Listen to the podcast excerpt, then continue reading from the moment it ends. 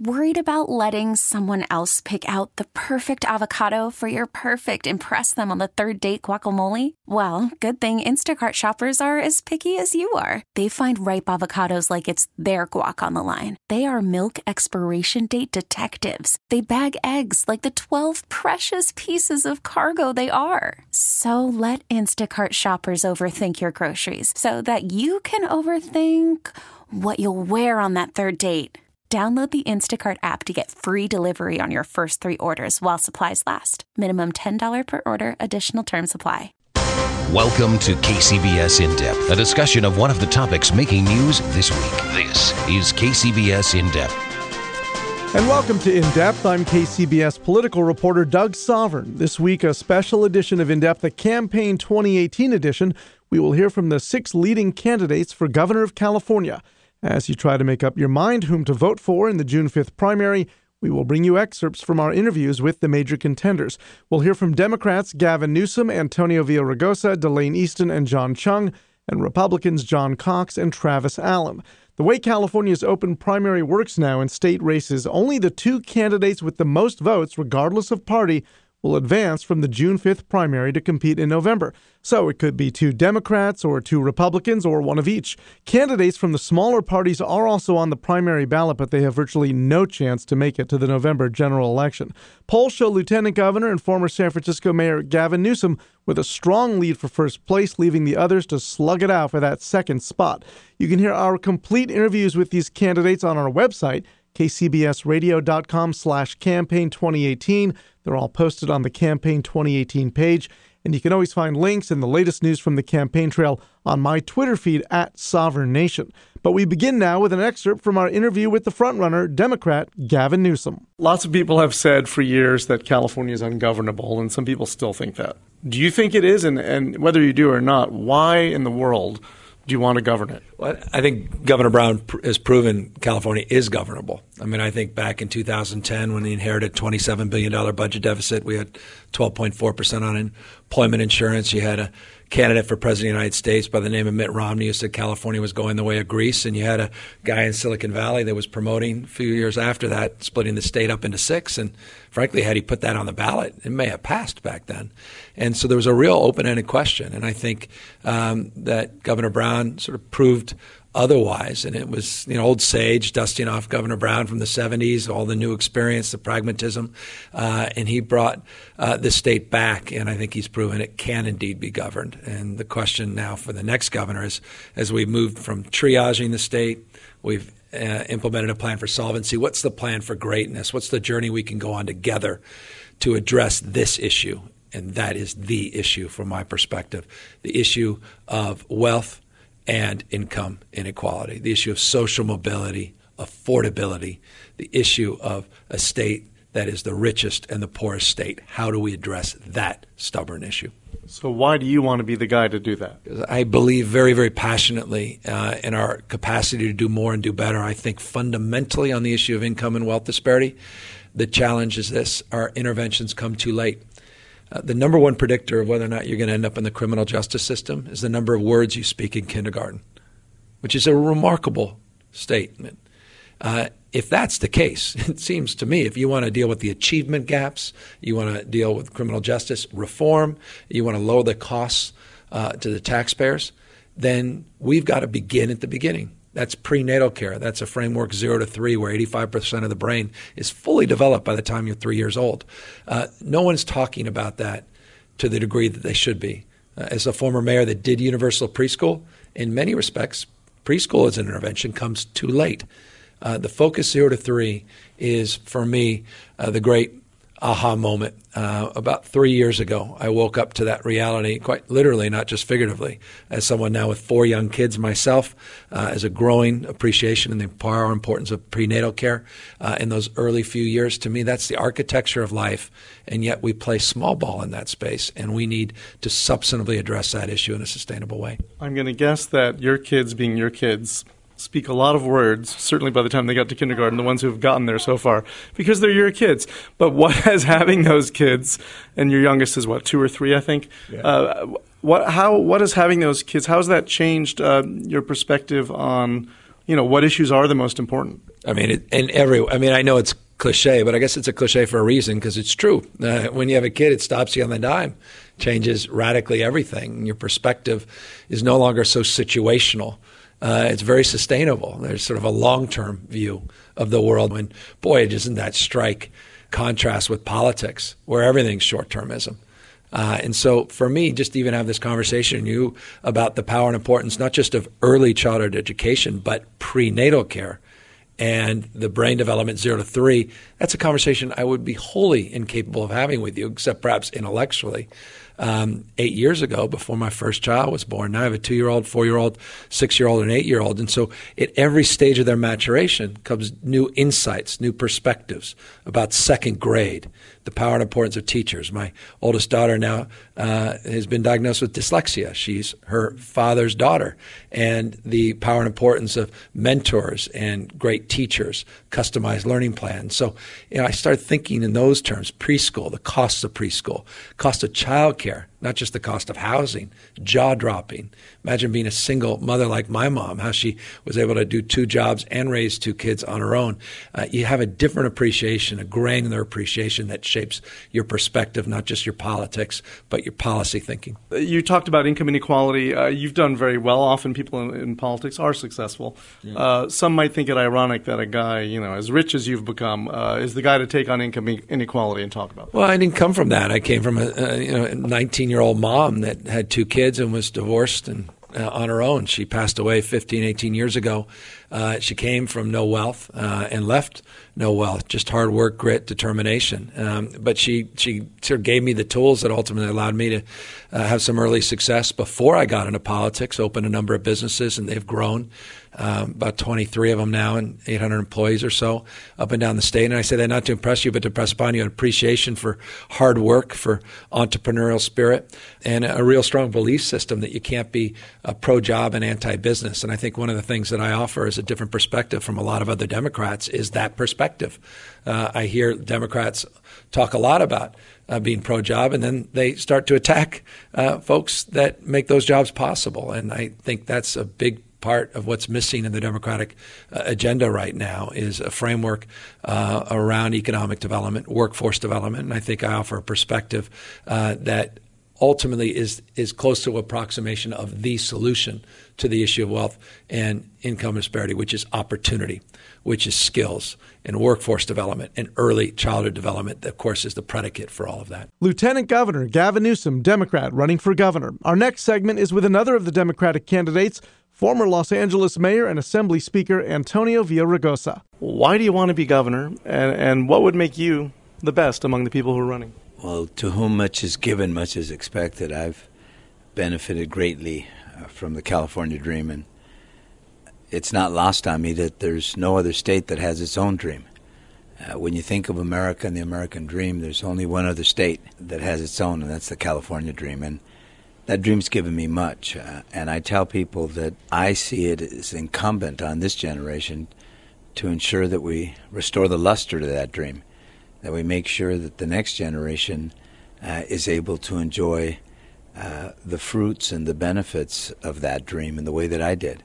Uh, I often talk about my grandpa, uh, Grandpa Pete, who came here from Leon, Guanajuato, Mexico, more than 100 years ago. He came with a shirt on his back, no education uh, but a dream. Uh, he worked in the fields and built a small business afterwards, and by the teens and the twenties became a, a successful businessman and lost all his money in the depression. Uh, even lost his wife, who left him with two daughters. But he never lost his dream. He put my mother and my aunt in a Catholic school, and he gave them the best education that he could. And uh, I think it's incumbent on this generation, as I said, to do the same for the next.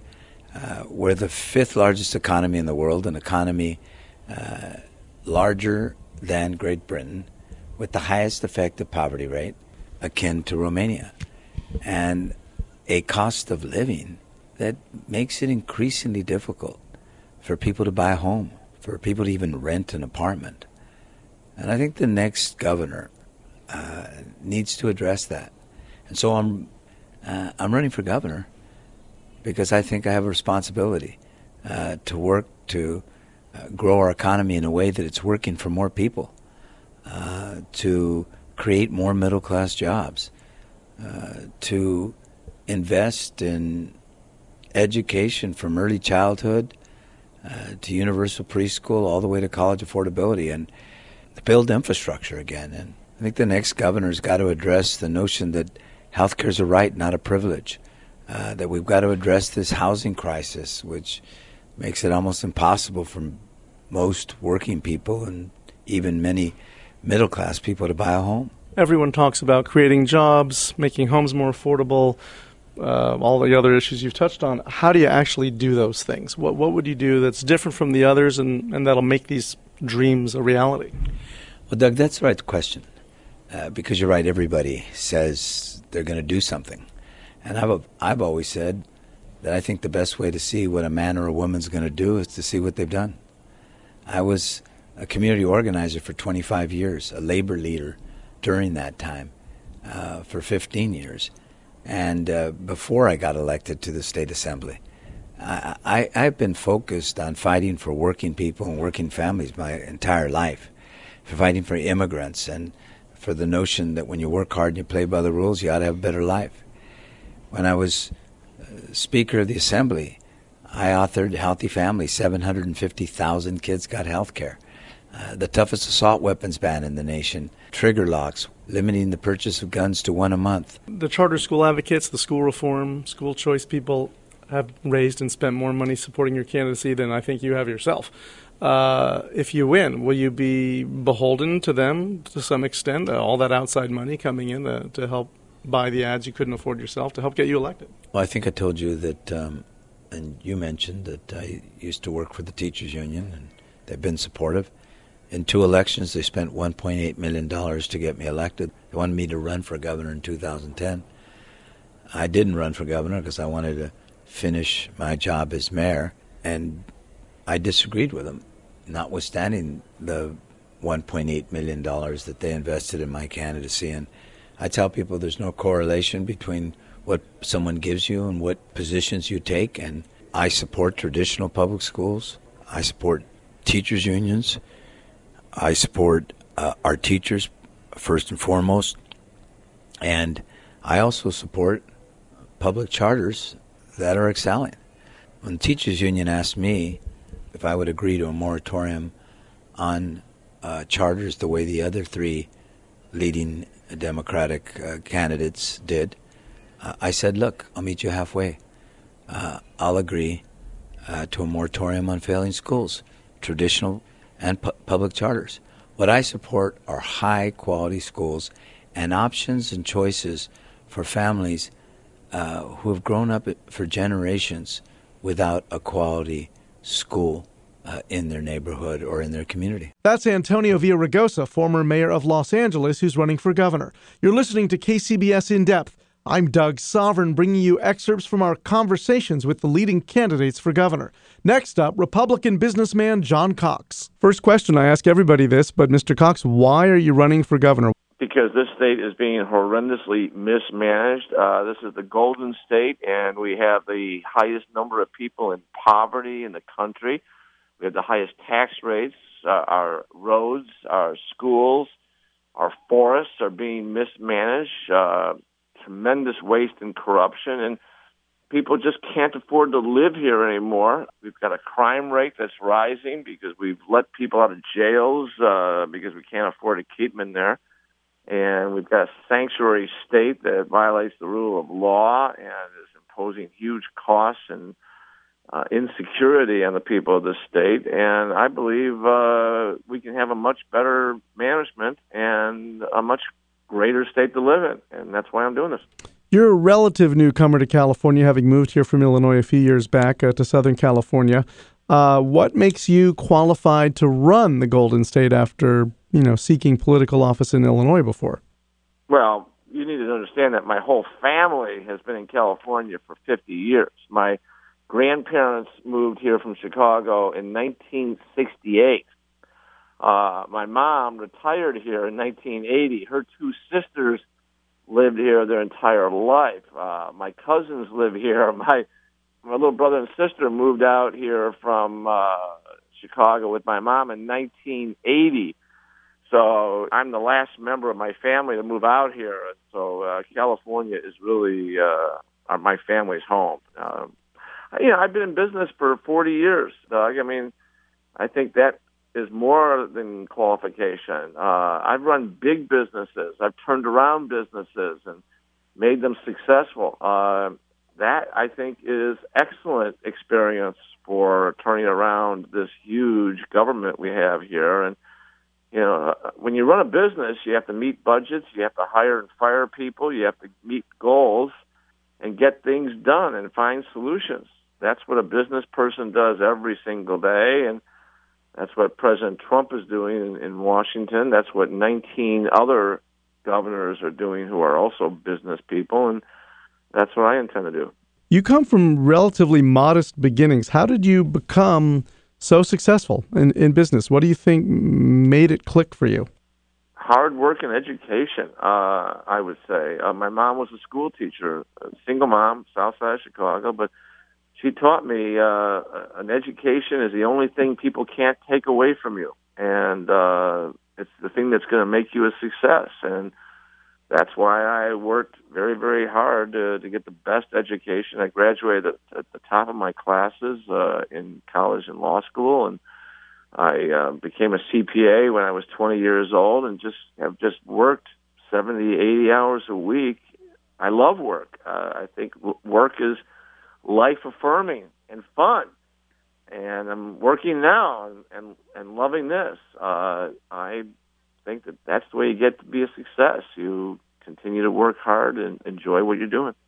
You mentioned another man who ran on on being a businessman, and now he's president, President Trump, and he endorsed you uh, last week. What does that mean? What is your reaction to that endorsement, and what does that mean for your campaign? What have you seen happen in the few days since that endorsement?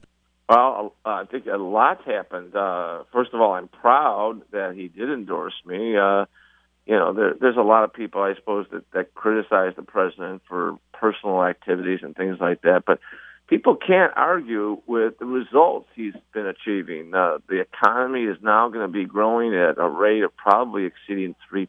It never did that under Mr. Obama.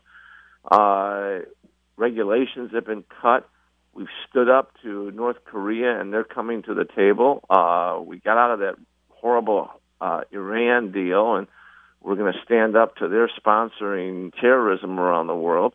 Uh, we've appointed wonderful judges. Uh, we also just opened an embassy in Jerusalem, and hopefully that's going to lead to some more peace and security for people in that region. Uh, you know, people can obviously argue with his style, but they can't argue with the success and and with the results. And I think isn't that what we elect leadership to do is to get results and and that's I think what people of California want. Uh, they just want a better quality of life. They want uh, a better education for their kids. They want a lower burden of cost of living and taxes, and that's what I'm dedicated to provide. That's John Cox, a Southern California Republican businessman who's running for governor. Next in our series of interviews with the candidates, another Republican, an assemblyman from Orange County. Travis Allen, your next governor of the state of California. Okay, you're certainly not lacking in confidence. I know that. Uh, where does that come from, and why are you so certain you're going to make the top two? Uh, look, you know, it's not just about the top two; it's about the top one to be the next governor of the state. I've lived in the state my entire life. Born in San Diego, raised five minutes from border in a little town called Chula Vista. I got elected in 2012 because I was sick and tired of the direction the state was going, and the do nothing Republican leadership that had allowed us, the Democrats, to essentially take us to where we are today. After six years of serving the California legislature, I can tell you unequivocally that the Democrats have ruined this state. We now have the nation's highest poverty rate the nation's highest homelessness and rising violent crime. That's not even to mention the open border policies, the sanctuary state, and all the voter fraud that we see in California. Californians are being failed by today's Democrats. The very best the Democrats have right now is Antonio Villaraigosa, the failed mayor of Los Angeles, and Gavin Newsom, the failed mayor of San Francisco. Californians don't want their state to look like the streets of LA or the streets of San Francisco. Californians want a common sense governor someone like the Ronald Reagan to truly make California once again the greatest state in the nation.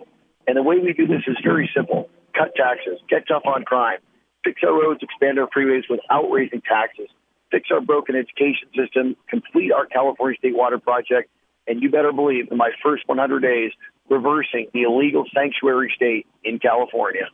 All right, if Californians want all that, why is it that when we ask them who they want to vote for, you're stuck at like 5%, 8%, 7%? Where are these voters for you? Well, you know, I don't believe the polls. Uh, the poll just a couple weeks ago had me at 16%. So, you know, there's a bunch of different polling uh, groups out there, and all of them have a very different objective. Uh, but none of them want to see uh, a real Republican governor, a true conservative as the next governor of the state of California, because they don't want to see their state fundamentally change into what it can be.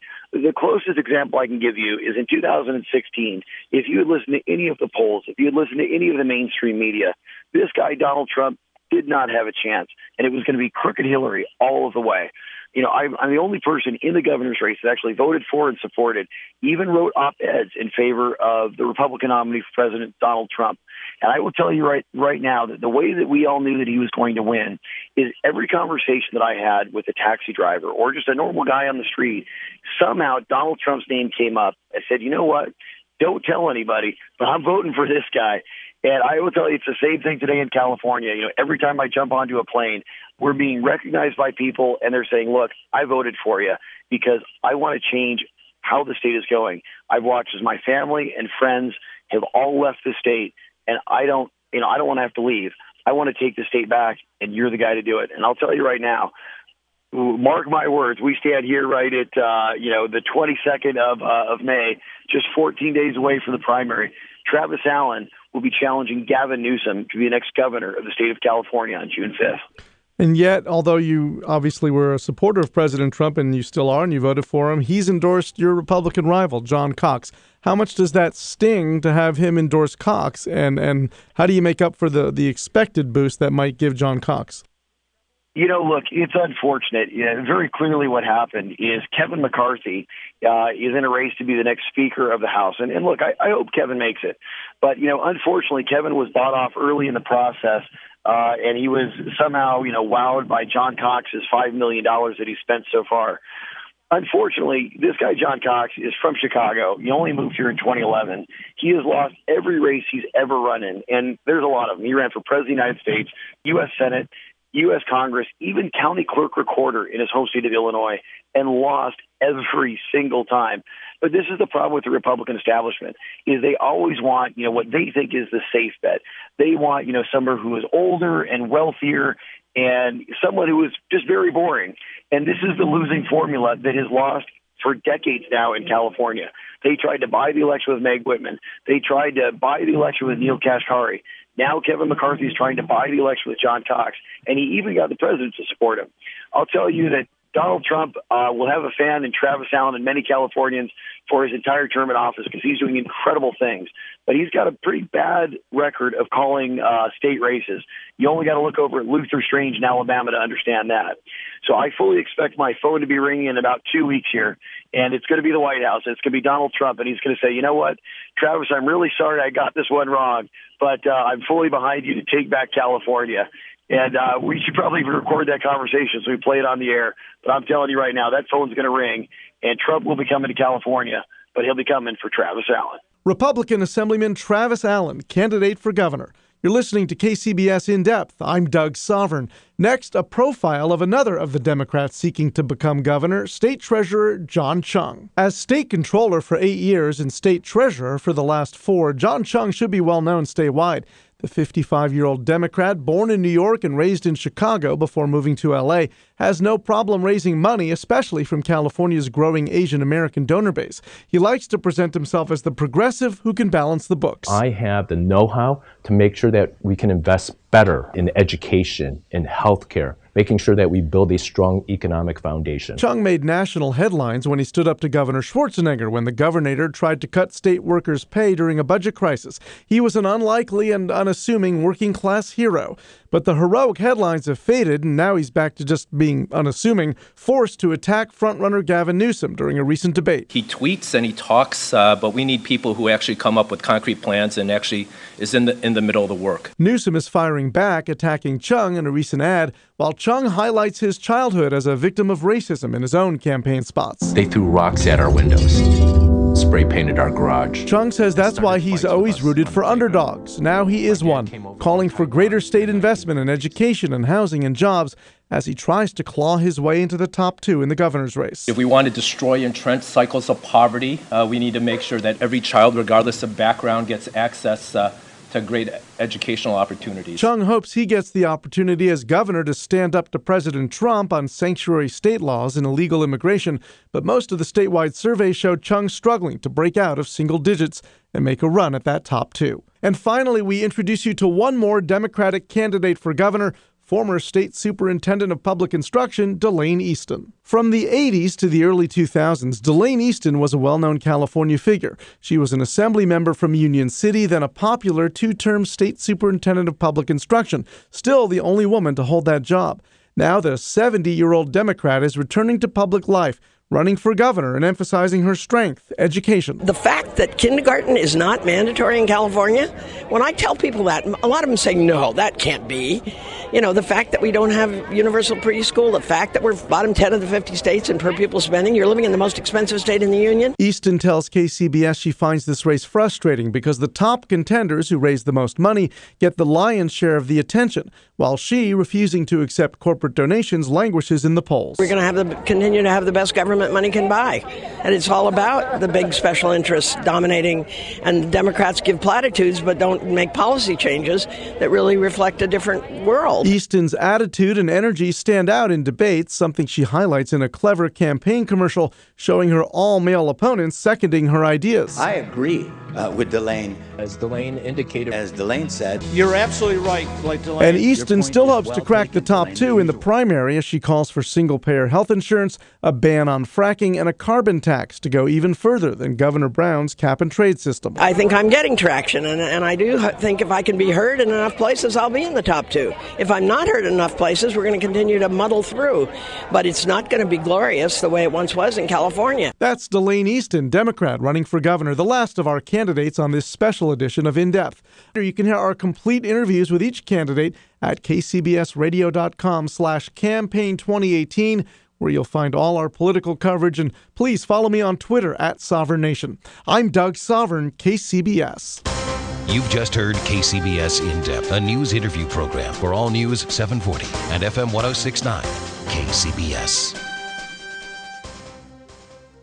We really need new phones. T Mobile will cover the cost of four amazing new iPhone 15s, and each line is only $25 a month. New iPhone 15s? Only at T Mobile get four iPhone 15s on us and four lines for 25 bucks per line per month with eligible trade in when you switch. Minimum of four lines for $25 per line per month with auto pay discount using debit or bank account. $5 more per line without auto pay, plus taxes and fees. Phone fee at 24 monthly bill credits for all well qualified customers. Contact us before canceling account to continue bill credits or credit stop and balance on required finance agreement due. $35 per line connection charge apply. Ctmobile.com.